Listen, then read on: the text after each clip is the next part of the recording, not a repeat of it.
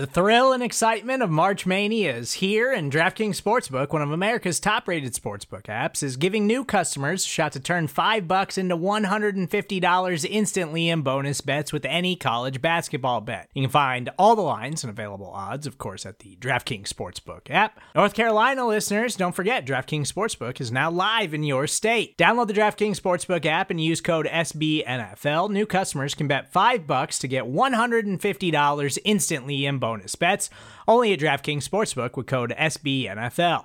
The crown is yours. Gambling problem? Call 1 800 Gambler or in West Virginia, visit www.1800Gambler.net. In New York, call 8778 HOPE NY or text HOPE NY. In Connecticut, help is available for problem gambling. Call 888 789 7777 or visit ccpg.org. Please play responsibly on behalf of Boot Hill Casino and Resort 21 Plus, age varies by jurisdiction, void in Ontario. Bonus bets expire 168 hours after issuance. See DKNG.com slash B ball for eligibility, deposit restrictions, terms, and responsible gaming resources. Hot, hot, hike.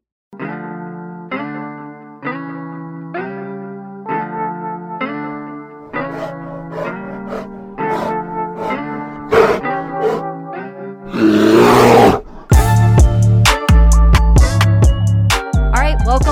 to another episode of Making Monsters. I'm Taylor Dahl. That's Dylan Ryan. And Super Bowl has came and went. And so that officially means we are into Thank the God off it's over. season. with. for like the last for the last month, I've just been very much trying to We're like, like, it's our time to shine. I Yeah. officially, like, I tweeted, I was like, Chicago Bears are on the clock. Like, most importantly, yeah. Um, but obviously, I feel like we can't d- like talk about a football podcast without mentioning the Super Bowl a little bit. Great game. Yeah, it was. I, I think that it was the ideal. Obviously, you would rather it not end the way it ended, um, because I feel like that took a little bit away from like the like the crazy ending it could have had. Um, because and I know a lot of people were like they were still in field goal range, blah blah blah. But then Philly would have got the ball back with like a minute forty, Yeah, and then and they you would have had that exciting minute forty. Yeah. Yeah, they had just the, in the second half they punted one time in the entire second half, and they were coming off a score of a touchdown. So I, I think a lot of people were just like, man, that like last minute 40 of trying to see if Jalen Hurts and Philly could drive down the field and get in field goal range and go to overtime. Like that thought would have made it a little more fun. But I, I think overall the game was exciting. If you would have told me the stats just uh, number yards wise and I, I said this last night on helmets and heels where i was like maybe this is a hot take but this is why the the people who criticized justin fields this last year for not having a lot of yards in the games even though on one of those games he threw three touchdowns bothered me because to me yards like how many yards you throw is just such an overrated statistic in my opinion because you could see in certain scenarios where there's quarterbacks that will throw 300 and something yards but if you're not scoring touchdowns like I don't un- what what does it matter? Yeah. And Patrick Mahomes I think had like 180 yards, 3 touchdowns. Jalen Hurts had 300 and something yards and one touchdown.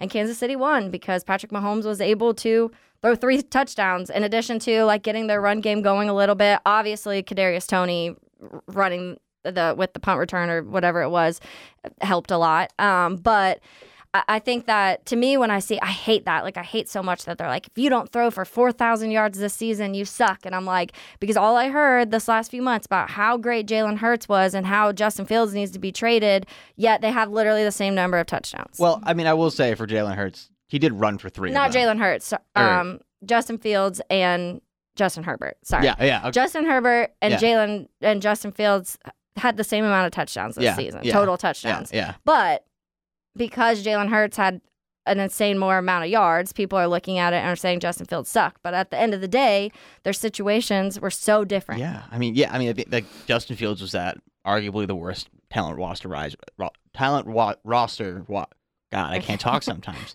roster talent wise in the NFL. There it is. There we go. Uh, but yeah, so it's very clear that like he's just in a situation where like he succeeded despite of his team. Mhm. Players like that succeeded not. They're not not saying they're not good, but they succeeded because of their teams. Like when you have targets like that you're going to have a lot more successful outcomes. So it's just, Yeah. yeah, Well, and even in, so I'm sure by now most people have listened to part of my take with Justin Fields, and he even said that because they were like, How do you feel like when people are comparing you to, like, you know, Trevor Lawrence or where some of these other young quarterbacks are? And Justin was like, You can't do that because we are all in different situations. We all have different coaches, we all have different players surrounding us. And I'm like, We've been yelling that as fans for for months now and now guys like Jason La Canfora wants to come out and say that they need to that a lot of GMs think the Bears are going to trade Justin Fields and I'm like it, it's just absolutely insane to me that some people No can't see thinks the that. different situations that Justin Fields was in compared to Joe Burrow, Josh Allen. I think Patrick Mahomes is he's the best. Like he is hands down the best. And I think a lot of people, not a lot of people, some people were like, okay, he's not going to be able to be successful without Tyreek Hill, and then he wins a Super Bowl. So it was kind of like, but he still does what he he still is able to do what he has to do. But there also is so many pieces aside from that. Like when Yeah. you have a line that can protect you, and when you do have receivers that you can connect with, that the run game got going a little bit. Chris Jones by himself is an absolute monster. Probably one of the best defensive. No, is one of the best defensive players, if not best defensive player in the I league. I mean, the only around. guy in terms of interior alignment that stands up to him is Aaron Donald. And Yes. that guy's been the most dominant defensive player of my lifetime, arguably. So Yeah. And and so it's just really interesting to me that so many people want to point to those things. But the fact that when Justin said that, I was like, yes. Like Yeah. he's sitting here and he's not saying like, well, yeah, you know, like I want to be like Trevor Lawrence. I want to be like Joe Burrow. No, he was just like, we're in different situations. How are you going to compare those two things? It's like when people try to compare LeBron and Michael. Like you play in two different, two different eras between them, and with these guys, they're playing with two different, completely team situations. Um, which obviously, how how do you feel about part of my take? Because I you already listened to the podcast. Oh yeah, I listened. I mean, like I'm a I'm a big fan of that podcast, AWL, for a long time. That's what they call the listeners. Uh, but yeah, it's I loved it. You know, Big Cat's a big uh, Bears fan, so obviously he was a little biased with all the questions, and I was a big fan of that. Yeah. But overall, I just I really enjoyed what he had to say. Um, it's always so awkward when like you ask, I get Justin gets asked those questions, being like, you know, you want to bring in some more guys for Yeah. like the team and stuff, because he doesn't like. want to diss his He's team. not, yeah, because like at the end of the day, like he gets along with a lot of these guys, Yeah. being like, yeah, like these receivers are cool people, but like I'd like some better ones, you know. Mhm. And it's always really weird when that happens. Uh, something that I noticed, it's not, not that has nothing to do with football at Mhm. all. But so a question they asked towards the end of the interview was pretty much just like, what's something about you that like people don't know? hmm And like he could have very easily just been like some BS dumb question, and they Yeah. kind of gave him the opportunity to like do that Say he- something because he silly. couldn't really think of something at, Yeah. at first. But he like sat there and like thought about it for Yeah. like two minutes. Yeah. It's just like that's something that like he's like a nice guy that Yeah. like actually cares and like He wants to give answer you a good answer. Yeah. And that's it because he said golf, and then he was like, you know, I'm like, He's like, try, "That's a I want to get better at golf, Yeah, blah blah blah. answer. But then he still was like, oh, I'm really trying to think, like something you don't know, blah blah Yeah. blah. Because that's like one of the, and as human beings on a daily, like on a normal basis, you'll get people who ask that. Like if you that first, like the awkward when you first start dating someone, and you're like, so tell me about yourself, and you're like. I like sports. like, Yeah, that's yeah. literally what I do, you know? And so I have a hard time thinking of something else. Like, I have my weird little quirks, but am I going to say that on part of my take, like, right away and sound uninteresting? Maybe not. Yeah, and I, like, I, I liked how Justin approached a lot of this interview because he number one he's honest. He seems like a super honest guy in general.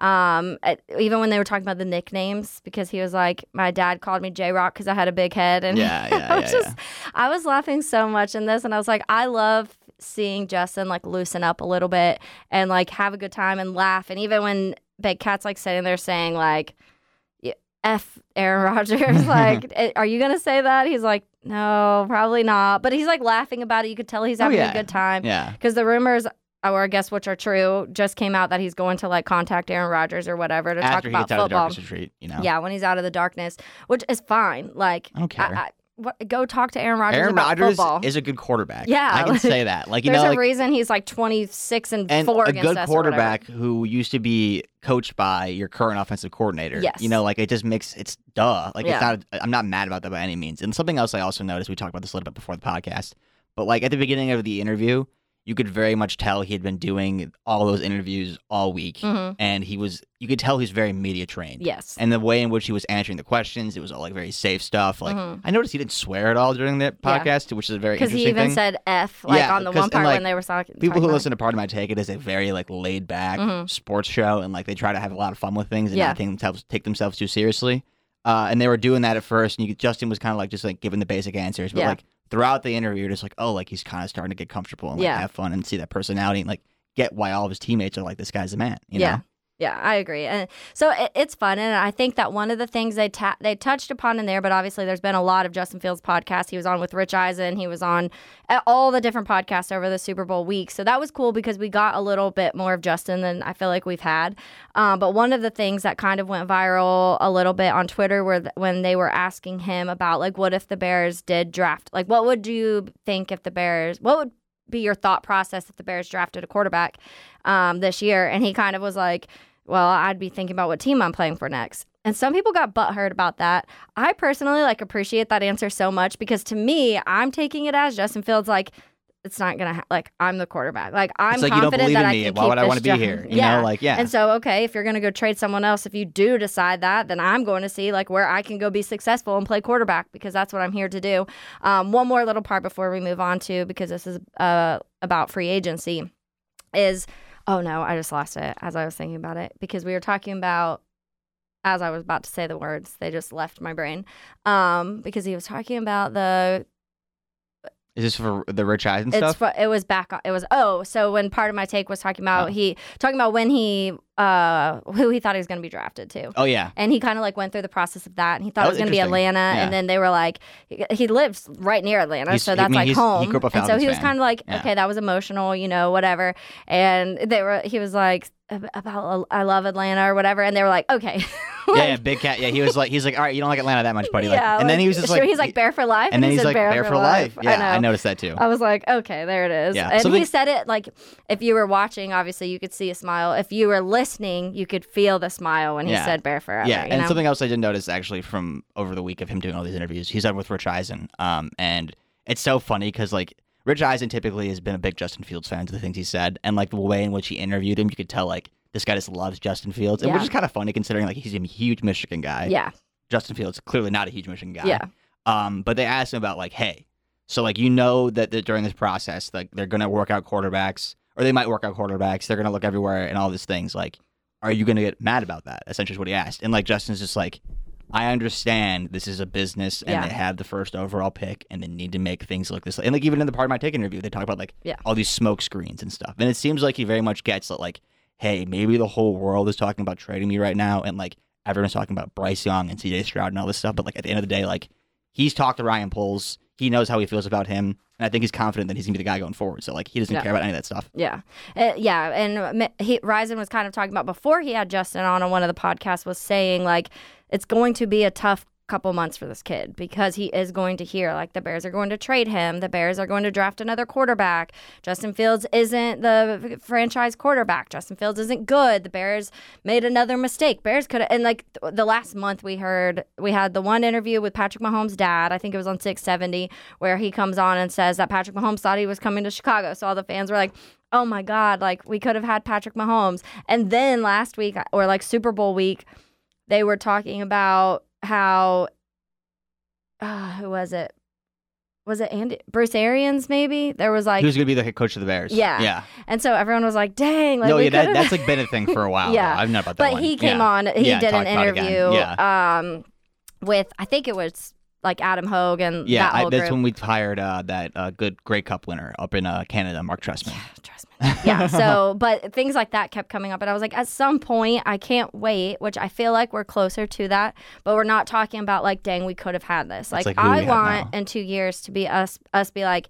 Man, can you believe that somehow in a miracle eh, we went to the playoffs in 2020 and then still got Justin Fields in Can, can 2021? you believe the Jets, the Niners, Took Zach Wilson. and took Zach Wilson and Trey Lance and all these things like ins- and like the fact And that Justin said he they told him they were taking Trey Lance already. Oh, yeah. He knew going into the and, draft. like it's so crazy because I feel like he would be perfect I for their offense. And they like would have been in the Super Bowl this year. oh, they had I Justin hundred percent. Yeah. And like another thing too is like going over the teams that passed on him to like the Panthers, the Broncos, all these teams, like the Falcons, and like Yeah. I'm listening to them, and at the time I was like, why are they doing this? And like Yeah. going back and thinking about their quarterback situations now, they're just like they are so pissed. Oh yeah. Like, and like the funny thing Oh, is, yeah. all the players that were drafted are good players. J.C. Horns Oh, played well. Surtain's great. Surtain's one of the best corners in the NFL. Yeah.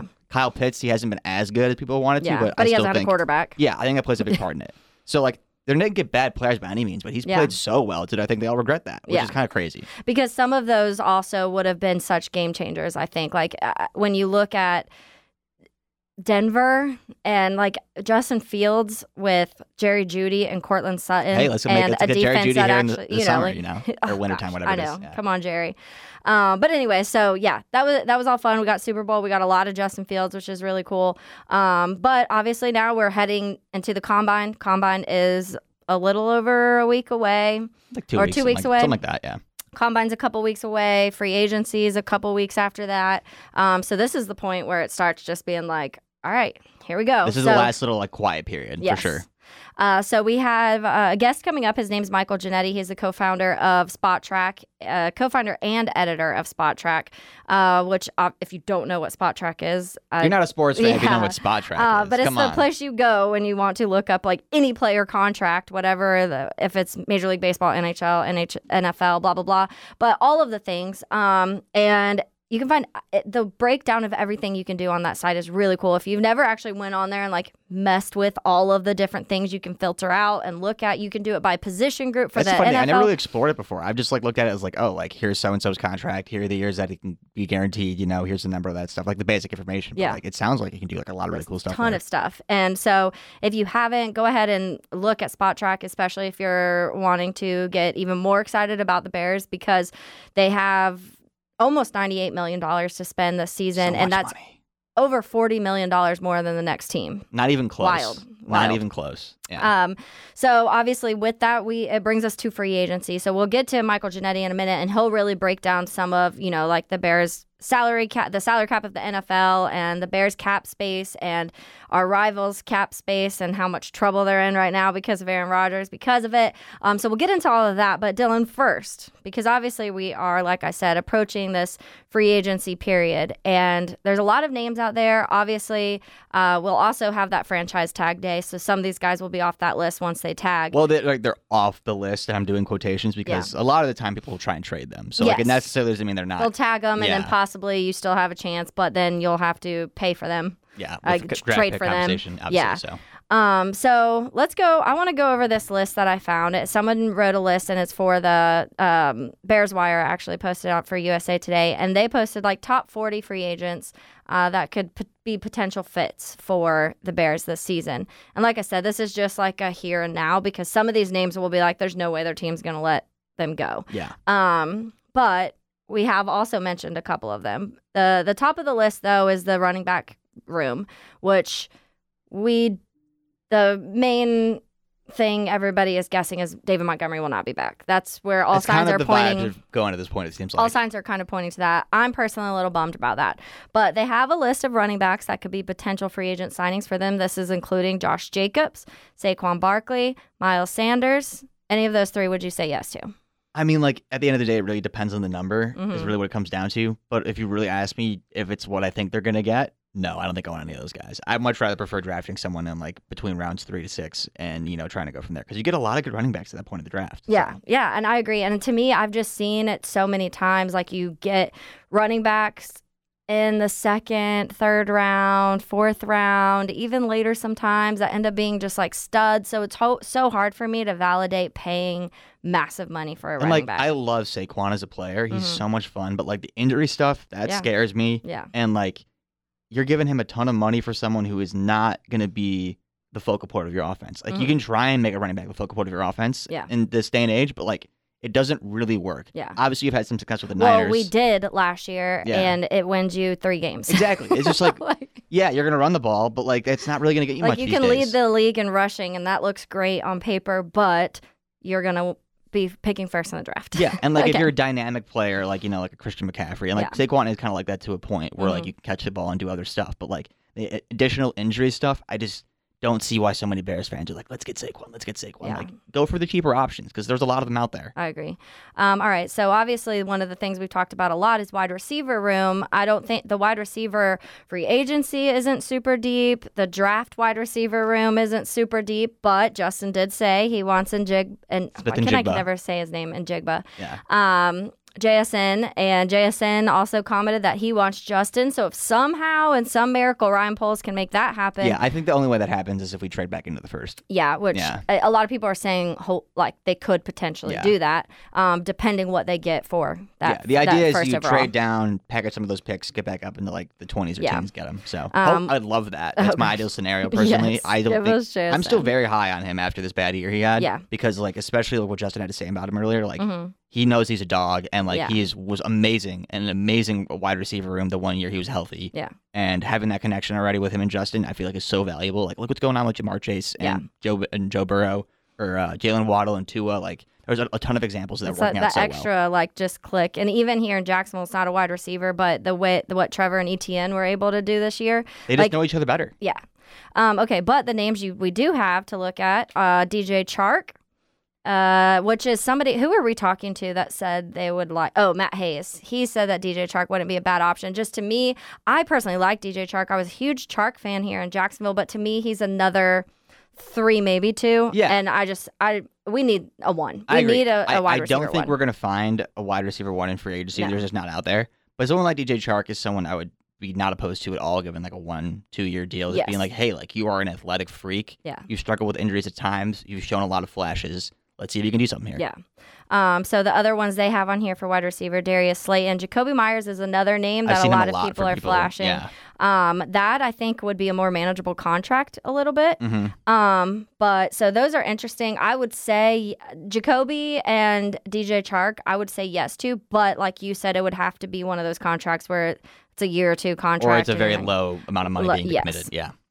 Um, so oh Juju, I don't want Juju I don't want Juju either. Especially Um, after that Valentine yeah. shit. Like he's just ugh, like Allen yeah. Lazard. yeah. How do you feel about him? Allen Lazard is someone I've always been a big fan of, but I also kind of been a little bit biased because I watched him in college at Iowa Mhm. State. He is just a huge body, and like he's kind of only is really good at like running straight and catching you know red zone balls. hmm But I do think that like he serves a purpose, and we don't have that big body guy. We have Chase. Mhm. He's kind of supposed to be that. Yeah. Hasn't done it yet, but this is another one where it's like if I'm paying big money for Allen Lazard, I'm No, good. no, if I get him you. for a deal, Yeah. why not? Uh, Mecole Hardman was another one. He uh, is battling injury right now too, and that was like towards the end of the season. Yeah. Like I, I feel like I don't know enough about him. He's just fast. That's Yeah. kind of all I really know. And to me, it's kind of like it's easier to do that with uh, Patrick Mahomes yeah. and everything of Travis Kelce getting double teamed the entire Not to time. mention They've- Tyreek Hill was make- there it- beforehand. yes. Yeah. So it, I don't know. I'm torn on that one. Um, this is an interesting one to me because when we're talking about possible Bears players going for second contracts, I'm going to start speeding up through this a little bit. But the names you really think about are obviously David Montgomery, who we just mentioned, but Darnell Mooney, Cole Kmet, and they have uh, Mike Gesicki on this list. I love Mike Gesicki, but I love Cole Kmet, and I truly do think that Cole Kmet could be like our our tight end. I, Yeah. I don't think that's something that I would go and spend money on this free agency think- because it's one of the ones I'm more comfortable with. I also think Gesicki's more of a receiver than he is a tight Yeah, end. that's you know, and. I think that's kind of really valuable, especially in yeah, offense. it's kind of where, like Evan Engram was in Jacksonville. yeah, and like especially in offense where we still want to be run heavy with a guy like Justin, and like assuming we get more running backs, you'd assume. Yeah. Uh, I think they'd rather have the blocking. So Um, well, Dalton Schultz is another tight end. Irv Smith is another tight end. Um, like I said, to me personally, like Dalton Schultz, I like too. But in my opinion, when we're looking at this free agency, we have so many holes that, that to me, you don't need to overcompensate for one that you're. yeah, like if, if we get a ton of picks in the draft off a trade and like we draft Yeah. a tight end in the mid rounds, I'm okay with that because Cole Kmet's been good, but like Yeah. has he like shown me he's a superstar? Yeah. No. So like there's still some stuff to prove there. Yeah. And, and the problem with tight end, too, is there's such a drop off between like the top four or five guys and, And, then after. it's just like nobody. Yeah. Yeah. Um, okay, so obviously we're two. now one of the most important. I'll get through. So you just tell me. I'm gonna go through these. You say which ones really stand out to you. Which one um you would want for the Bears? Orlando Brown, uh, Mike McGlinchey, Andre Dillard, Jawaan Taylor. I don't know this one. Yosh Nijman. I don't know if I know that one. He is a Packer. Um, Kaleb McGary, Dalton Risner, Ethan Pocic. I don't know if I'm saying that wrong or right either. Garrett Bradbury, Jason Kelce, which we don't know about his He's- future he's- I think he's gonna retire. Go back to the Any of those pop out to you that you would want? Uh, Orlando Brown, I think, is a top lineman on the offense, lineman available right now. Uh, obviously, like he's a great tackle. Mhm. Um, I know he's had some issues with some stuff before, so I don't know if I'm necessarily super comfortable paying him like a guy like Terron Armstead got last Yeah. Um, Mike McGlinchey, McGlinchey, like. yeah, is someone I like a lot. Notre Mhm. Dame guy. He necessarily hasn't played to the level he was drafted at, but he's still been solid. Mm-hmm. Um, and there was one other name in there. I'm totally blanking on. it, You said probably let's go through McCurry. You didn't know Nijman, Andre Dillard, Jawaan Taylor. Jawaan Taylor. That was the yeah. other one. Yeah, it was jo- Jawaan Taylor had a really solid season for the Jags. Um, Yeah. He was right tackle for them. We at right tackle is a position of need for us. Yeah. And uh, I could see him being not super expensive either. So Yeah.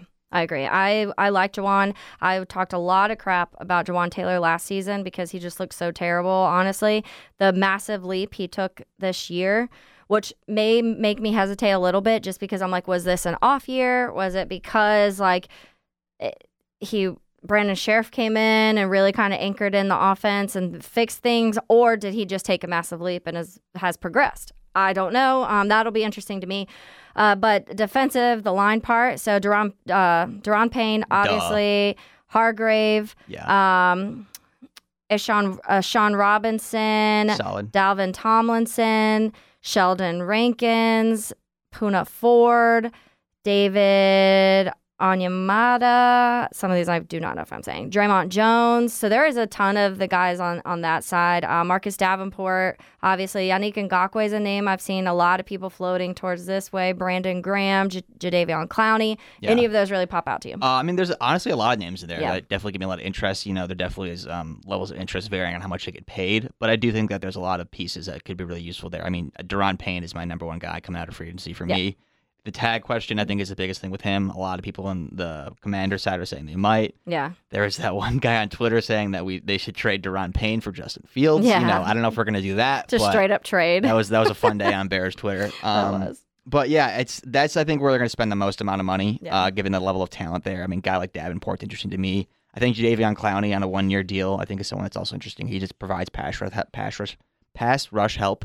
Uh, even though he's not necessarily super prolific at it, um, he's still good. And Yeah. like we were terrible at it last year, so Yeah, and I think it, it's going to be interesting because obviously we know our defensive line needs a lot of work, but I do also think we need a, a veteran linebacker. Um, Yeah. I, I'm confident that Jack Sanborn can be a dude, but I do think there needs to be some sort of veteran presence by him.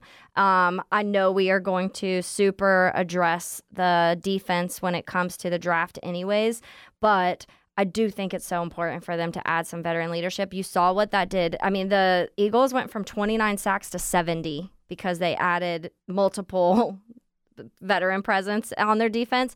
But it, it just that it adds so much when you know you have a few studs when you fit in those puzzle pieces and add the veteran guys and, and there's some linebackers out there i don't know if any of these i just like look at and i'm like yes I want him uh, tremaine edmunds uh, He's Lavonte seen- David, yeah. I like, but I feel like he fell off a he's little bit. of he's older, you know, Yeah, and like we're not really we're not at the point where we're necessarily you know a 32 year old isn't really part of our long term plans. Yeah, and so that's about it with the linebackers. Um, but the corner wise, we I'm just I'm not looking at to look secondary right now. Yeah. So it's a very long, interesting list of some like guys, but at the end of the day, it all matters with their contracts, and that's why we're here today. Yeah. Because what are we going to be paying these guys? What?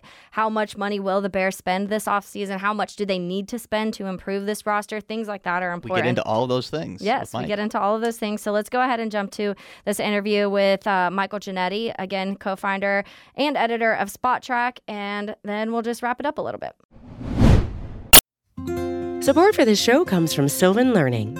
As a parent, you want your child to have every opportunity, but giving them the tools they need to tackle every challenge, that takes a team. Now more than ever, educational support tailored exactly to what your child needs can make all the difference.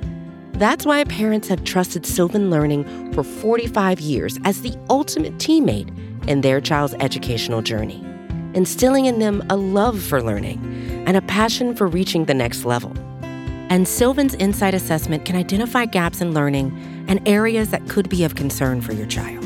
It's a 360 degree view into your child's learning that you can't find anywhere else and helps ensure that your child didn't miss something in school that might put them at a disadvantage in the future. And right now, it's the best price of the year at $29. Go to sylvan29.com to learn more and get your child's assessment for only $29. That's S Y L van29.com. All right, now we are joined by Michael Ginnitti. He's the co-founder and editor of Spotrac.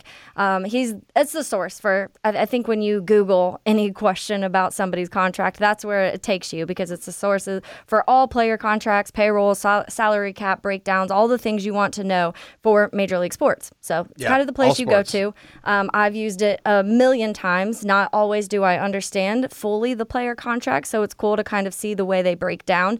Um, that's obviously spotrac.com. But before we get into the Bears, Mike, I want to hear a little bit about how this started. How did Spotrac start?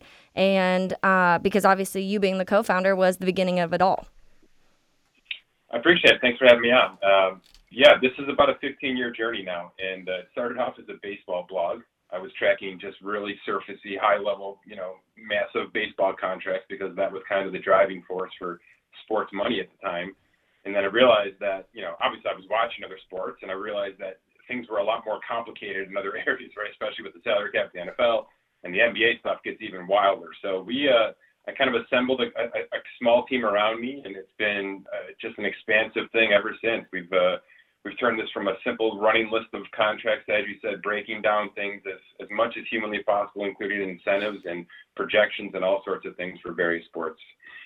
Yeah, I, I, mean, like I said, I, as I mentioned, uh, we appreciate it. So thank you for tracking all of this because I think we would be completely lost without a website where we can go and just look up the numbers. But what is the process of inputting these contracts? Because obviously, there's a lot of variables involved in all of the different sports contracts and you know with incentives and bonuses and guarantees do you guys have a system that kind of does that or are you manually inputting this information as contracts get released we do. We have a, a, piece of software that we develop alongside this thing, and we have to change it every month because wow. every month we learn something new, or something evolves, or new sports come out, or uh, we just you know things things kind of progress. So yeah, every sport has its own sort of uh, module inside of our software because every every sport is completely different financially speaking, and uh, it's made our lives completely easy, but also very manual. Right, everything's manual input uh, manual code, manual updates. Uh, I wish I could just say we're just sitting here on a Google spreadsheet and, and laying these things out, but it's a lot more complicated than that. it sounds like it. Yeah, I, it is really funny though how you mentioned that. Um, sorry, it is really funny you guys mentioned that you started with baseball because it feels like all the like analytical and you know number oriented yeah. stuff really kind of starts in baseball. So that is a little fun tidbit there. Um, so for you, yeah. obviously, you know you're covering all the major sports when it comes to salary caps and a lot of them can get really complicated. Other ones are easy to understand than others. Kind of a dumb question, but I think a basic question people want to know. What do you think is the most complicated salary situation for the major four, four sports? It's a great question. I think the NBA is overall the most complicated financial structure because there are just so many variables and exceptions and things like that. And and that literally the salary cap there is almost not real, right? And you hear them with the NFL quite a bit. It's it's teams absolutely do not care about the salary cap of the NBA. They care about the luxury tax. So um, I'd say overall it's the NBA, but specifically, if, if you want me to drill down, I think the the idea of dead cap in the NFL is the biggest unknown, and, and it's the hardest to explain. It takes a bible of, of an article to get out there, and then I have to still sit here and, and talk about it as much as possible. There's just so many angles and elements to it, and it's so important, right? Especially right now, this time of year, it's so important to teams as they release players and trade players or think about those kind of transactions. So I, I would say that element alone in all of sports is, is the single most important and complicated vice. Yeah, that is pretty funny because honestly, my next question was going to be, what, what, the hell is dead cap? Because like I'm, so I'm a big basketball fan, and like the NBA, um, there is a lot of intricacies to it. But at the end of the day, as you said, like the luxury tax is really the more important thing. So like there isn't really as much of like a dead cap situation there. Football, obviously, like you can't necessarily trade guys without having to still pay them, and all these crazy things. So like in the simplest way possible, if you can, what is dead cap? Yeah, let me compare those two items really quick here. So the reason the NBA doesn't have a lot of it is they're fully guaranteed. You know, except for the smaller 10-day contracts and, and the rookie deals, everybody's fully guaranteed. So to move a contract, it's just what's left on that contract. It's all going to the new team. Nothing's going to stick behind. The, the, the, the system with dead cap in the NFL is that a we've got non-guaranteed salaries. We've got guaranteed salaries. We've got signing bonuses. We've got roster bonuses. We've got workout bonuses. We've got option bonuses every one of those has a different element to it, and every one of those is handled differently from a salary cap perspective. So any of those signing option bonuses, uh, they get paid immediately, but they get structured, they get spread out for cap purposes. So the, the easiest way I can say this to you is If a player has a guaranteed salary, it's dead cap. If a player has a future guaranteed salary, it's dead cap, even though it hasn't been paid yet. It's dead cap. It could move to a new team or it's going to stay with the current team. But the signing bonus is the hardest one to wrap around, right? It's a $20 million bonus. It can spread out five years, so that's $4 million of cap each of those five years, even though it's still just $20 million cash in the player's hand. So that 4 million per year is dead cap per year, and, and that can get split all into one year, like it would right now if a player's released today, or it can get moved and split into two years if, if the June 1st situation comes in. I wrote a huge article about this on Spotrac.com. Uh, if anybody really wants to try to understand this a little bit better, obviously, like I said, it takes like an hour and a half podcast to do this. But uh, basically, it's guaranteed money or bonus that's been paid that sits on, on the cap for cap purposes that has to be accounted for with the current team. Yeah, so I will honestly probably have a couple other more specific related questions to that dead cap, but I want to obviously jump into the Bears salary cap this year because it's a lot. It's a lot of money. Uh, we are very excited because last year we had virtually no money, it felt like. So the 2023 salary cap right now is around $224.8 million. The Bears on Spotrac, it's showing have 97.8, a little over 97.8 million in cap space. So that's a lot of money, but one of the things that we were talking about the last couple months was there, obviously, it's an estimation of what that cap could potentially be before they re, uh, officially released the the salary cap amount for the league.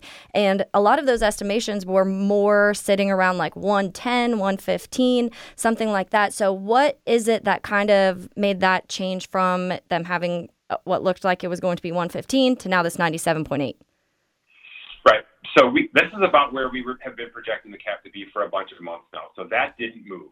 Uh, what did move is two things. A, the league announced the adjustments, and what that is, it's bonuses that were or were not paid last year, uh, and a bunch of other, you know, nerdy stuff that I won't get into. But uh, the, the league gives every team an adjusted number that we then have to factor in. So, so the Bears number dropped down a little bit because of bonuses paid out, things like that. The okay. second thing is at the at the end of the regular season, every team takes their practice squad players and maybe a couple of players from other teams and signs reserve future contracts. So you've added 15 players to the Bears roster, which in turn, you know, takes some of that cap space away. So that's where, where it went from 116 down to 97. Those two elements alone, uh, not so much the league cap, which is pretty much where we thought it was going to be. Okay. Yeah. Not that I'm complaining about $97 billion yeah. at all. Um, so something I was wondering that you might have an idea about this. So it seems like I feel like whenever a team has the most amount of money to spend, agents are aware of that and they try and you know a little bit extra money from the team rather than they would for a team who's more cap strapped. I think a good example of this would be last year with a guy like Christian Kirk, who kind of reset the wide receiver market almost out of nowhere. And obviously, you think there was a little bit of overpaying that needed to happen to go to a team like Jacksonville. But in the past, have you noticed teams that have extra money tending to overpay for players like that? it's kind of twofold, and, and there's there's two conversations have, happening at the same time, which I think you just alluded to, right? Generally, teams that have a lot of cap space didn't have a great season, right? They're mm-hmm. they're one of the of, of the not great teams, and if you're a not great team heading towards March, you're going to have to overpay. It's just how it works, right? There's a bunch of contenders that that want those same players, and their situation is just a lot more attractive now. From a price point standpoint, you know, what the Bears can offer versus what the Chiefs can offer is very different, and rightfully so. The Chiefs have earned the right to get some team-friendly deals. So it's it, it's a it's a double-edged sword. Yes, they have the 97. Everybody knows they're sitting there with the 97, but also, you know, if I'm just a wide receiver looking for a new team, you're gonna have to blow me away to even consider this team right now. That's just that's just the fact of it. Yeah, Mike. For us, looking back to last year, and it's easy, I think, a lot of times to point fingers at the organization and mistakes that maybe they have made. But one of the things that really pop out to me from the Bears contracts last year was that they had more dead cap money than they had active player active rosters being paid. And i think it was like 90 million something compared to 70 million something. So it was a good portion of money. So obviously with when you want to say okay this is the organization mismanaging contracts is that true? Or because i know like you said that that dead cap is just such a elaborate word or phrase whatever. So what a lot of times is it that leads to a massive amount of dead cap sometimes leading it to being more than the active rosters on your team it's a great question, um, and, and I'm going to back off a little bit with the harshness there. have you, no, really, honestly, I, it, it's it's not as bad as you may think it is. Uh, we see this often even with great teams. We we saw the Rams when they won the Super Bowl. I think they were fourth in dead cap that that single year. So dead cap as a whole is not scaring teams anymore. There's a way to to have it, have a good amount of it, and have a good roster at the same time. And in fact, I think some of the very very well run teams are doing that because they're they're they're flipping things on the fly behind the scenes while also keeping you know 40 active players that they absolutely love help happy on contracts. So I think there's two things happening simultaneously on some of these rosters, but with the Bears specifically and with the new regime, it, that's just common. That's just how this works. New regime, it's called the purge year. You're going to take a lot of contracts that either they don't want or that they know they're going to replace, and they're going to find trade partners. They're going to cut those players, you know, immediately, and you're going to load up on dead cap and get yourself in a situation where you are now. Last year's pain is now this year's pleasure. 97 million of cap space. Yeah. So moving slightly away from the Bears, uh, I think a very interesting contract situation right now is going on in Green Bay, where he, where Aaron Rodgers currently is, you know, potentially on the move. And I've been hearing all year that you know Aaron Rodgers' contract situation with the dead cap that he's going to have that is going to be impossible to trade that contract. There's no way they're going to eat all that money. They're not going to release him. He's just going to be stuck there. And now it seems like you know, depending on how this darkness retreat goes, that he could be on the move. How would that situation look like for the Packers? Yeah, it's it's a not releasable contract. Let's put it that way. That's the option that is absolutely not tenable from from a dead cap perspective. The tradable, uh, you know, it would have been the craziest contract traded ever, except for Matt Ryan took on more dead cap last year to be traded away from Atlanta. So he he's currently the winner, the leader of the clubhouse, and Rodgers wouldn't change that. It's about four, it's over 40 million of dead cap to trade him right now. Um, and there's an option bonus of 58 million. Everybody knows about the 60 million dollars cash that he's due next year. Um, He's talked about can we move some of that around. That's very, very difficult. And by the mm-hmm. way, this contract was his choice. Mm-hmm. So I want to yeah. make sure I say that as much as possible. he could have taken half of this at his age with his earnings and made this easier on everybody, including himself, right? He could have made this trade a piece of cake right now if that's what he wants to do. Uh, but it's not. It's complicated, and the, and the Packers have to take on 40 million of dead cap to move him, unless they wait till June, which uh, that's part of that dead cap conversation uh, that we can get into later. But um, it, it's doable, and I, I think probably it's it's the most attractive option for both sides. I think the Packers are probably done with this. They know what this contract looks like next year in 2024, which is even worse, by the way, uh, from a dead we, cap and a cash perspective. Yeah, we, it, we like to hear that.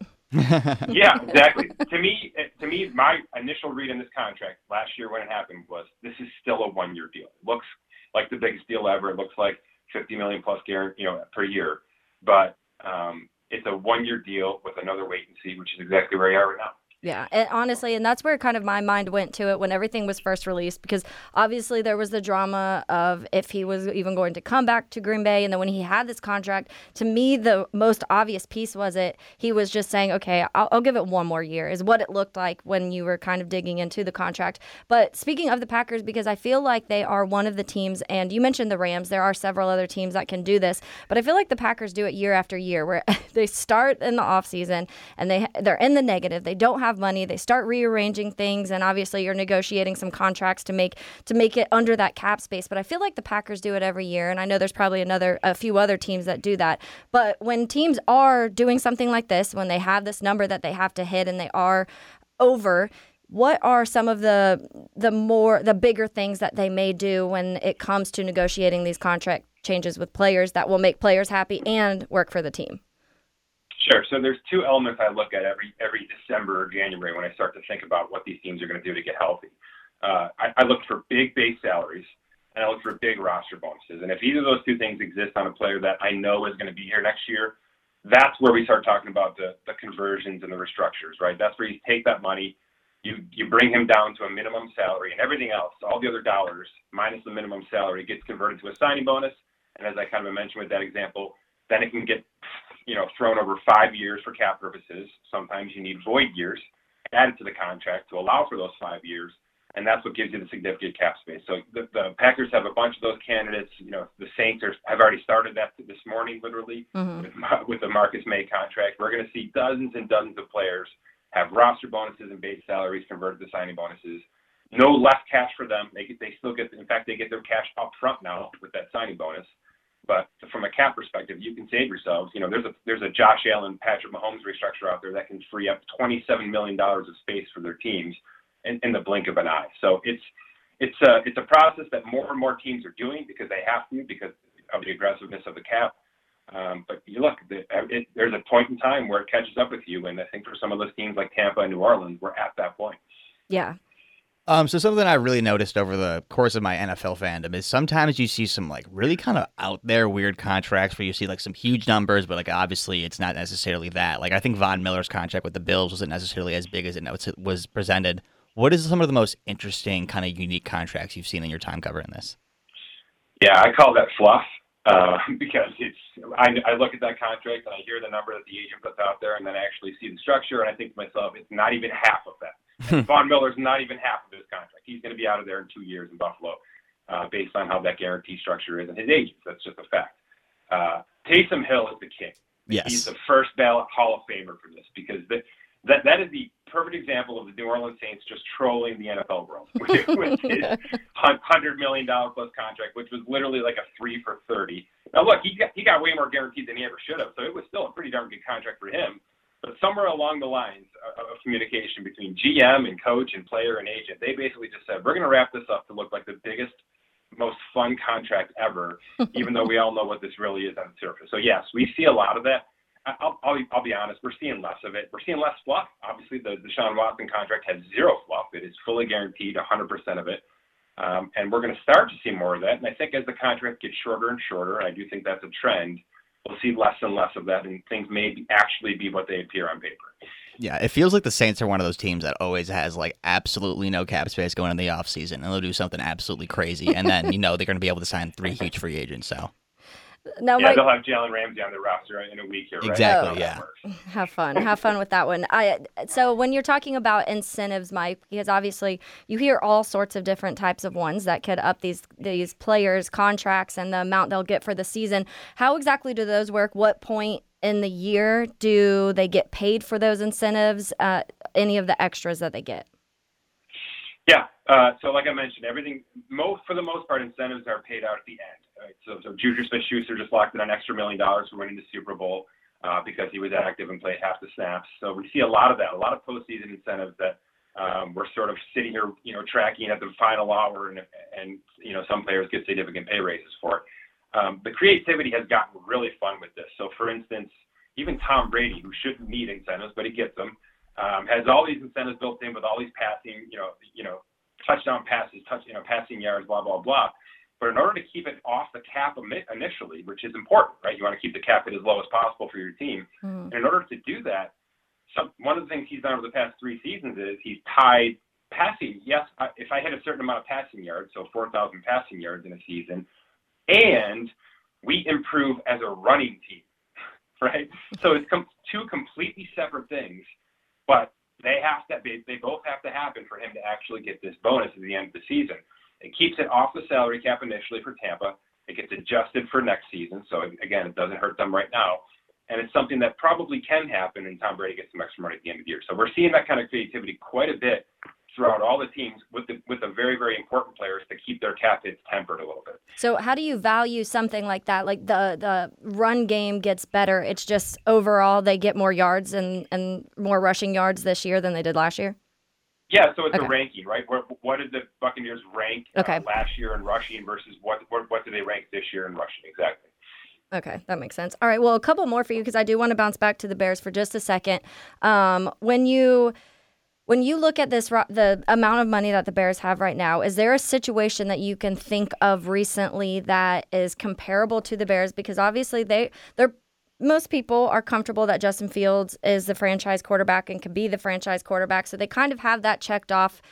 Don't have to worry about that contract too much for at least a little bit, um, but a lot of money. So, can you think of a situation where another team has been in the spot where they have this much money to spend? And if so, is there how much of that did that team spend? Like, should we expect the Bears to just go out on a haul and spend the majority of this money? You know, I don't have the greatest read on this new regime yet in that regard. Um, I've tried to do some research on that to see what kind of situation they might be getting into. Are they going to be uber aggressive out of the gate? Um, I don't think just to give you an example, I don't think this is going to be an Eagles situation Okay. where they believe they have to throw everything at the wall right now to see if Justin Fields is the right quarterback, like we, I think we saw with Jalen Hurts this year. hmm Um, I don't think they have the roster to do that. The, the Eagles had so much experience, especially defensively, and certainly with the offensive line, that they were able to say, let's get a wide receiver, let's get a cornerback, let's get a safety, and let's see if these pieces are, the, are is what takes us over. I think that the, the best example has to be Jacksonville, um, who were, were uber aggressive last year, brand new coach, brand new GM assistant with Trent Baalke, who certainly has experience in doing this, and certainly a quarterback that you know got, got had a really rough start, all things considered. But they kind of knew if they settled settled the situation down a little bit, he was going to progress, and that's exactly what happened last year with Jacksonville. And they got themselves into the playoffs with it, and they were very aggressive offensively, or, or offensively speaking, and defensively speaking. I think too too aggressive personally. So Mhm. If I'm if I'm the assistant GM for the Bears right now, I'm looking at that situation. I'm saying let's be 75% of that because when I look at the 97 million in space right now, what I'm hoping is that August 1st, I still see 27 million there. Okay. Because you got to remember, you can roll this over, right? This doesn't all have to be spent right now. It's not use it or lose it. It is use it wisely, and then let's roll this thing into next offseason when Justin Fields will be very, very important to build around, and maybe we've got some pieces in place, hopefully an offensive line. Then we can have some fun discussions about wide receivers and another tight end, and, and certainly a running game, and some of those lesser situations that are easier to fix. But I think it's going to be let's spend 50 million on the most boring positions possible, right? Let's get a guard, let's get a center, get a right tackle, let's get some defensive tackles.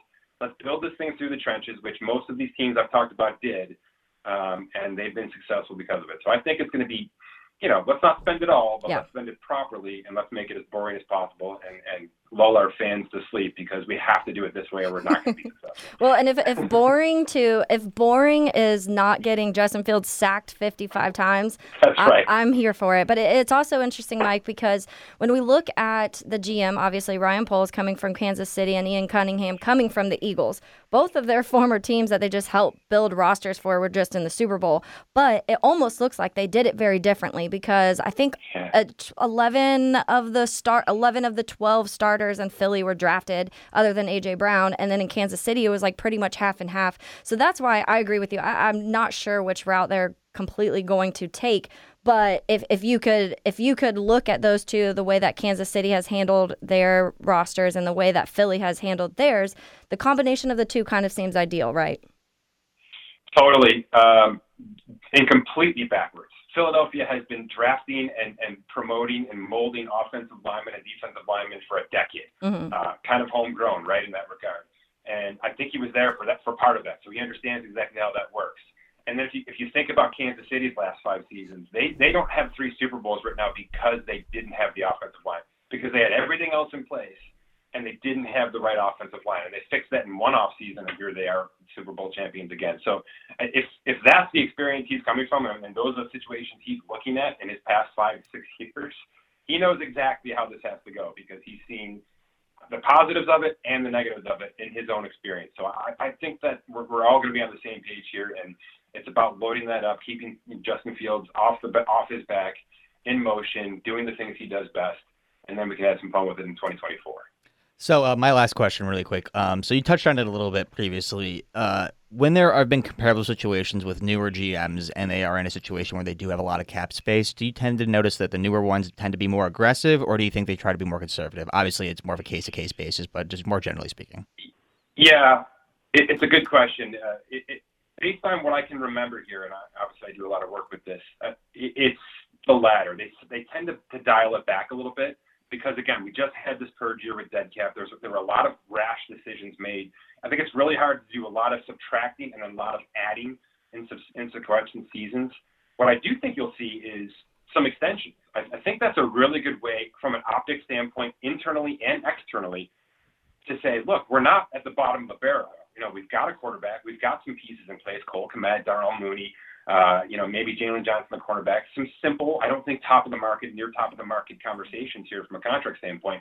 Let's spend some of our capital on that. And by the way, because of the cap space, they can front load those contracts a little bit. They don't have to be, you know, minimum cap hits right now. You can take a little bit extra right now, which makes you in a value situation in 2024 and 2025 when you may be thinking about being more aggressive on free agency adding more first round picks, things like that, and those are more expensive from the cap. So I think starting internally, not that there's a ton of options, but there's two or three I think right there, looks good to everybody else and build some confidence internally, and it's not going to crush the 97 million at the end of the day. Yeah, sounds like a great plan to me. Yes, it does. So my last one for you, obviously the the big the guy that gets paid is the quarterback. And we even see some of these guys setting up. I'm looking at the contracts right now, and that Russell Wilson contract just looks. but um, so what? Do, what would you expect? Because obviously Patrick Mahomes sitting at the top with a, a 450 million dollar value, um, but two Super Bowls, I guess, seems like it's worth it. But what are you? What are you predicting a quarterback contract to look within the next couple years when it is time to pay Justin Fields? I don't know that that will that we'll ever see another Patrick Mahomes contract ever again. And I mean that. Uh, it is such a one of one. It, it's it's going to remain like that. Um, I, because I don't know that there's a player that's going to accept it, right? Yeah. Uh, we all keep talking like when is when is every player going to hate their current contract, right? Well, with Mahomes, he could be there right now if he wants to be. Um, I don't think he's that type of player. I think he loves the situation of having a career contract. But if we're talking about Jalen Hurts, Lamar Jackson, Joe Burrow, and, and some of these guys who are going to get paid in the next couple of weeks here, I don't know that they go more than five, six years. That's to me, that's the max. That's what Josh yeah. Allen's on. You know, that's that's what we've seen some of these extensions be. I, I really do think, and I hate to say it this way, I, I do think the Deshaun Watson contract broke a lot of situations. It broke it broke the team's ability to have eight year contracts with tons of cap flexibility that they're used to traditionally with these kind of deals.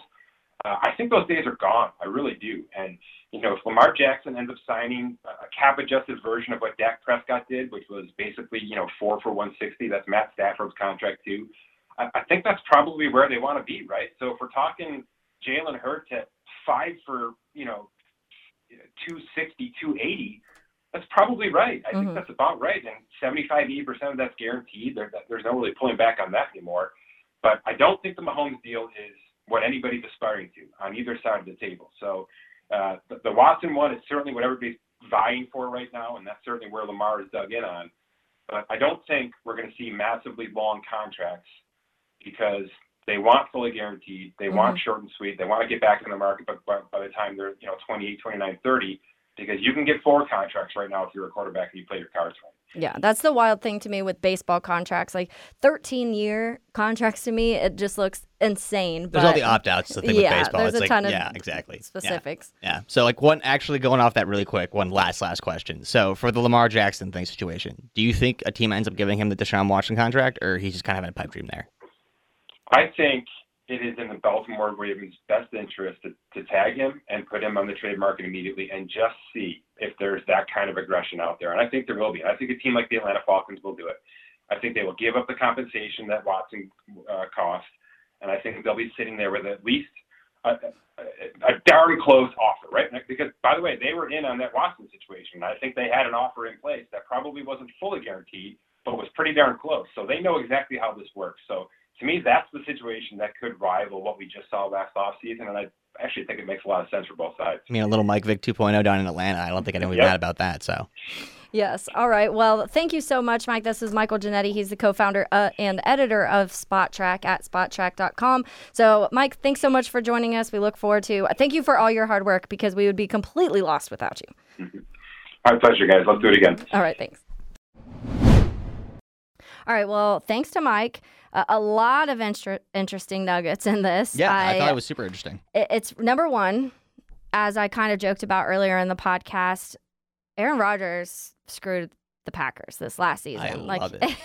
He's a just, bad guy, even to you people. Yeah, they've Packers fans. This is the first time in 18 years that I've seen them even remotely start being like, it's it's we're done. He's done. Oh, I don't want him here anymore. yeah, I it's think, Jordan Love time. That's I don't, I don't know if they're saying it's Jordan Love I've time. Seen several say yeah, that. They I, I they're think... trying to be confident that he's the guy because also they don't know. Most of them don't. Like anybody yeah. our age has never seen them not have a Hall of Fame quarterback. Yeah, it's crazy. So it's they think it just happens. Yeah, it's just like, oh, we're gonna have a Hall of Fame quarterback. What it's just funny that the Bears have never had a quarterback, but yeah. it's really easy to get back to back Hall of Fame. And ones. like I will say, like I do think that there are a lot of loud voices online being like, Jordan Love's better than Justin Fields. Watch out, he played super well in that one game. But I do think the most reasonable six passes. Yeah, most reasonable Packers fans, I think, would say that they think Jordan Love is maybe something, but like mm-hmm. he's not the future at this point. Yeah. Maybe he proves it next year, but I don't know. It, it's very weird to see what they've done with all that. And like, hey, I will say, like Aaron Rodgers, there's a reason he doesn't talk to his family anymore. Yeah. he screwed you guys over now. Like, he's just not the most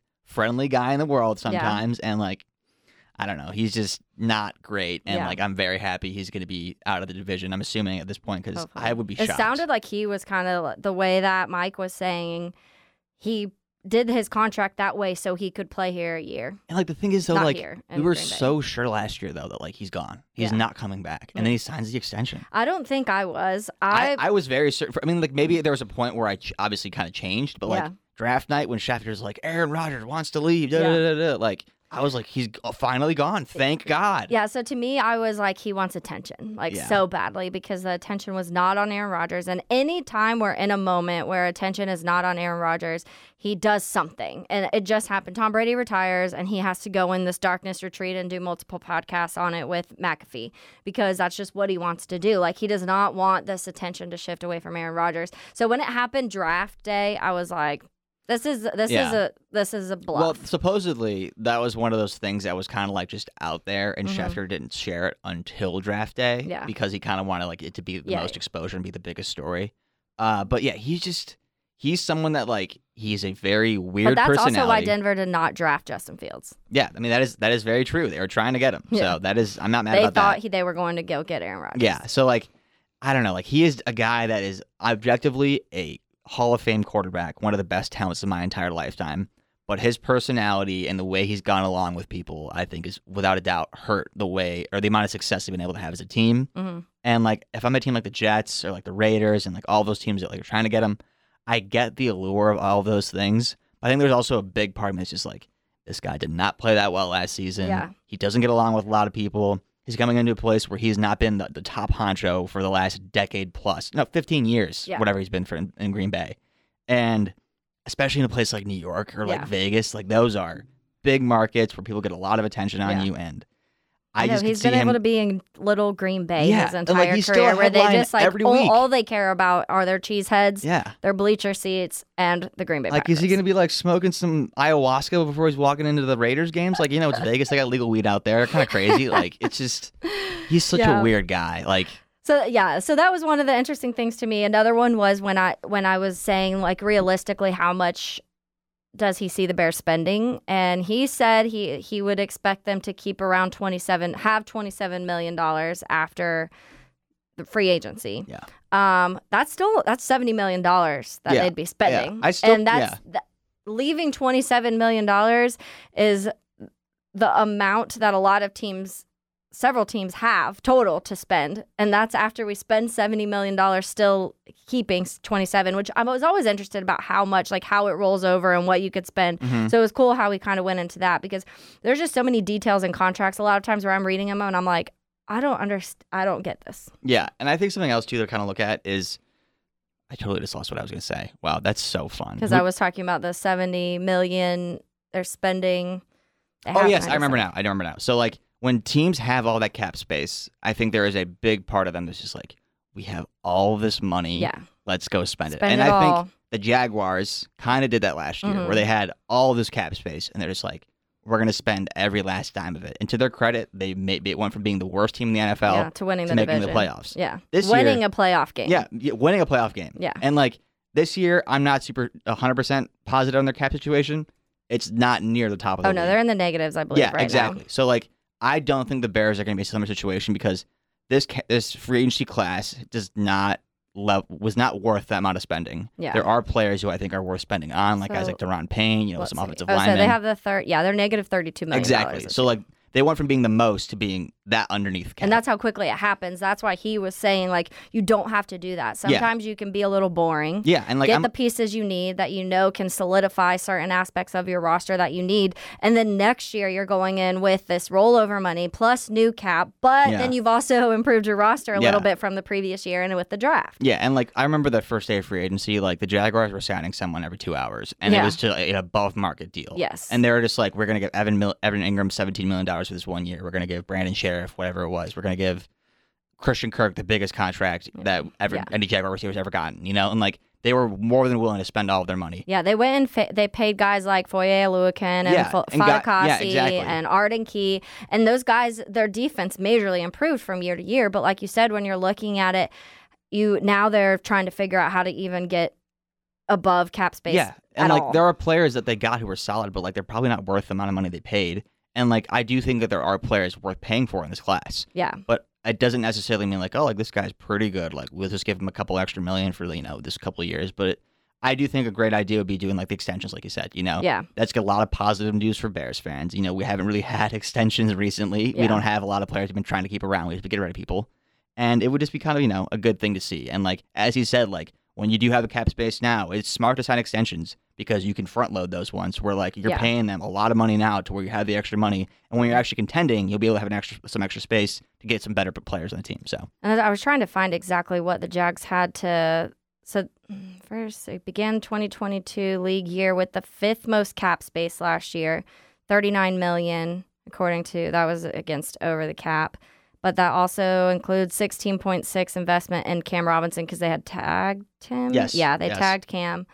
Um, so even them, like they didn't have the money we had to spend last so season, much and they money. did what they did. Yeah. But the wild thing when you're looking at the contracts, they guaranteed $175.3 million in the offseason last year between Christian Kirk, Brandon Scherff, Foye Oluokun, Darious Williams, Foley Fatukasi, Zay Jones, and Evan Engram. So with seven players, almost $200 million, they guaranteed money yeah, to. and like if I'm being honest, like of the players that they signed, the only ones that really like move the needle for me personally were Christian Kirk and Scherff. Mhm. Obviously, Engram had a great season. You know, like Yeah. they're going to try and bring him back, but like I, at- Oluokun made that defensive line, and he's not one of the guys that has like these big statistical numbers, but in like run stopping and uh, certain things, like there's a reason the Yeah, Jags' run defense went from like one of the worst to one of the better, I- and, especially like that throughout is the that is season. someone who I don't also do think doesn't get as much credit. But Yeah. like they didn't, they weren't like they weren't just like huge name, huge name, Yeah, yeah. huge name. They kind of were just like we've got all the money, we're going to get the best players we can get, yeah, and that was their strategy. And if that's if Ryan Poles thinks that there are players worth that money, I'm not opposed to him doing it. Yeah. But from my less educated view than his, hmm I don't think that there is $99 million worth of talent in this free agency class to spend on. yeah, Ideally, you know, we'll get a few big players and like some smaller pieces that like maybe could develop into something. But I don't want to come in into this next se- offseason being like, all right, now we've got $5 million in cap space. yeah, Uh, yeah. I mean, it'll be really interesting because when I was mentioning earlier, I was comparing the rosters for Kansas City and Eagles, but I forgot to mention. I think when I mentioned that question, that that was just the offense. So Kansas City's offense, there six of their offensive. This is of twelve because obviously you're counting all the wide, the entire wide receiver room and everything. But out of the the twelve starters, six were drafted by them, six were within trade uh, or free agent pickups.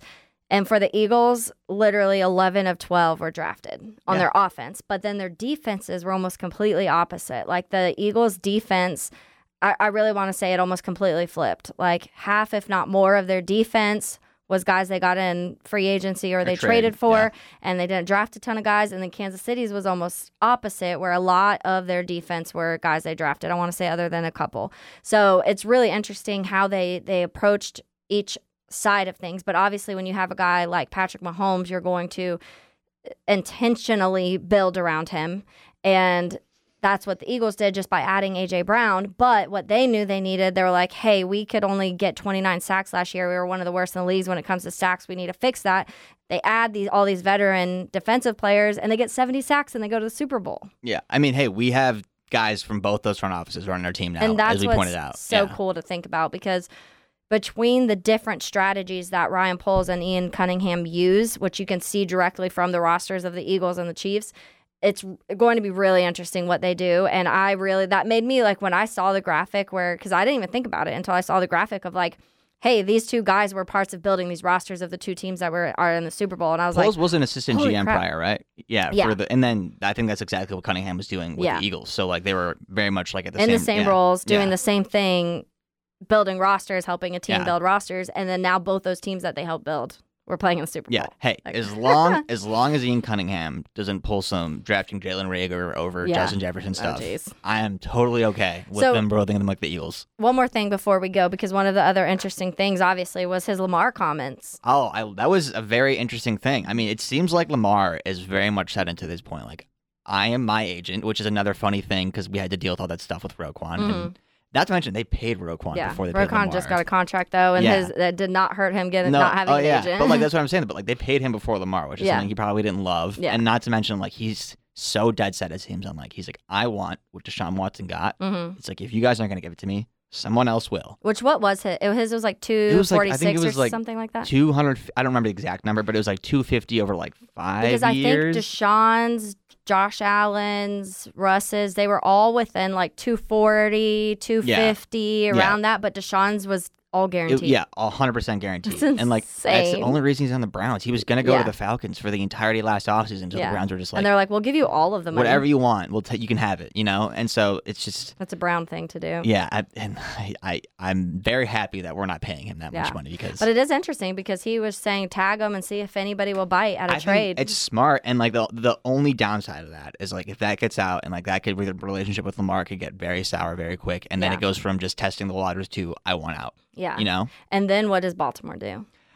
I mean, if there's a lot of people who are saying like, oh, they're going to try and trade him and get a quarterback after they trade Anthony or Lamar Jackson because the roster still is good. You know, Mhm. outside of him, I do think he's the main reason they are a playoff contender. Yeah, me too. But I don't know. It's so complicated with Lamar because I do think he's a quarterback that deserves to be paid like an elite quarterback. hmm He does not deserve a Deshaun Watson contract. Yeah. Like he just and like it's. I feel like such an idiot saying Mhm. this, such a hypocrite saying this, but like. Lamar Jackson is very, very good at running the ball. Yeah. Yeah. throwing the ball, I think there's a lot more questions. And like I know how I sound saying Yeah. like this with defending Justin forever, but like I genuinely do think J- Justin is a lot better throwing the ball than Lamar is. I think he's a lot more comparable to like a young uh, Josh Allen Yeah. in terms of like he's got the arm strength and all of that, but he's got to figure out some of the smaller things. Lamar never really has had that. Yeah. Well, And, that's like- what I was about to say. When you flash back to college, when you look at the the way the two played in college, they were different. Yeah, They were different quarterbacks in yeah. college. They're just both and I, to- I get that that also when you go to the NFL things will change and you you start to adjust to your surroundings and coaching and blah blah blah.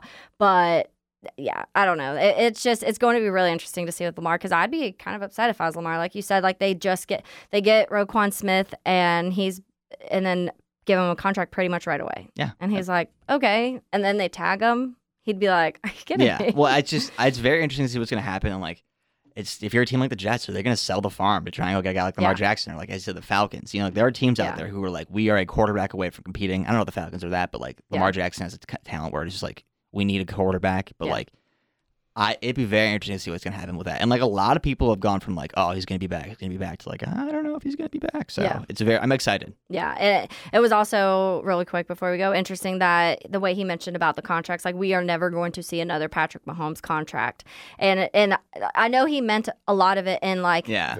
details and longevity and stuff too, but it's four hundred fifty million dollars, and the next drop is two hundred million dollars less. So that's what my question was was like, how much are we gonna have to pay Justin Fields? And if uh, I'm thinking that if Justin plays how Ju- we expect Justin to be able to play, if he takes a leap up to where we're like, okay, like this is our franchise quarterback, we're going to be paying him two fifty. It's going to be two fifty to it's gonna- three. it's going to be a ton of money. And like Yeah. personally, I think obviously next season is very important. But like if Justin Fields has a good year next year, I want him extended as soon as Yeah, possible because like it's better to play the quarterback sooner than later Mhm. because the The longer o- we wait, the more the contract's up. gonna. Yeah, It's only going up, and Yeah. like even if you look at Patrick Mahomes, dude, people are just like it's crazy, it's crazy. Or the messier it gets too. Sometimes the longer you wait, the more the quarterback's like, "Why am I not getting paid? I just yeah, want you know exactly. And like did A, B, and C and took you won you this many games." But obviously, it will depend a lot on that Yeah, because if we still look, if we still have games like we did last year, where we had games where we're like Justin looks great, and then we had ja- games where we were like, "Whew, that's really bad."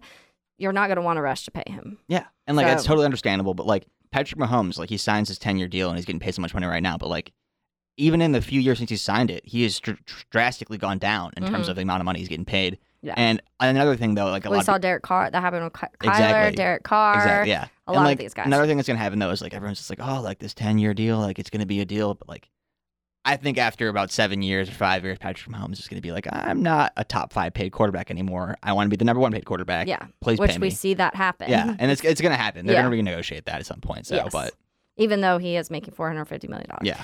But uh, yeah, so anyways, it's going to be a very interesting next couple months for us. We have money to spend. We, there's the combine coming up, a lot of guys' names to look out for. Um, obviously, we will, I, next week, I think we're going to try and start talking about some of those second contract guys that we should or should not sign that are on the Bears, who deserves a second contract, who doesn't. Um, so we'll get into that stuff. There's a ton that we can talk about this offseason. So we're just going to keep going, keep following these mock drafts, see how crazy they can get, see if they're like Big Cats where he got seven first round picks or whatever he said he got. Yeah, I remember he said he posted that he traded down like I think he would trade it down like seven t- different times and Yeah. like end up having like. Justin was like, 30th I don't think you're going to get that. Uh, You know what? I don't we're think it's realistic. It's so funny seeing some of those mock drafts that people post from like the draft simulator, and like I like doing when I'm bored, but Yeah. like I know at the end of the day, like it's not really Real. realistic. Yeah. And like some people are just like, How do you like this? Look what and I it's just like, got. I well, you have in the first five rounds, you've managed to drive draft five players in the top 150. Yeah. How did that happen? Yeah, How did they no fall? way. Exactly. It's just like, and like some of the trades that I can manage to get done for the number one pick on there. Well, I would love to actually take those packages. like, yeah. I think I had one where it's just like first four picks from the Colts this year, first four picks in the Colts next year, and like Michael Pittman. And it's just like You're like, okay, and like, they but would, how and is like, that going to I to think happen? I had to toss like another fourth rounder from us in there Yeah. or something. It's just like that would never happen. No I would take it in a heartbeat, but Yeah. never. So, Yeah. yeah. Um, that's another thing, you know, within the next couple months, hopefully we'll be knowing where we're actually drafting and it's not at number one. But uh, we'll know more of that later. Anyways, this is Making Monsters. I'm Taylor Dahl. That's Dylan Ryan, and we'll catch you guys next week.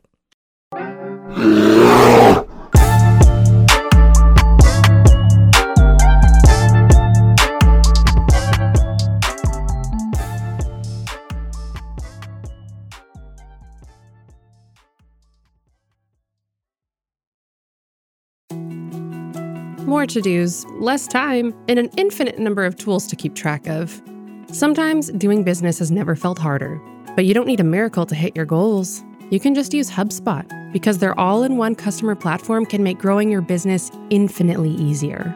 Imagine this high quality leads, fast closing deals, wildly happy customers, and more benchmark breaking quarters.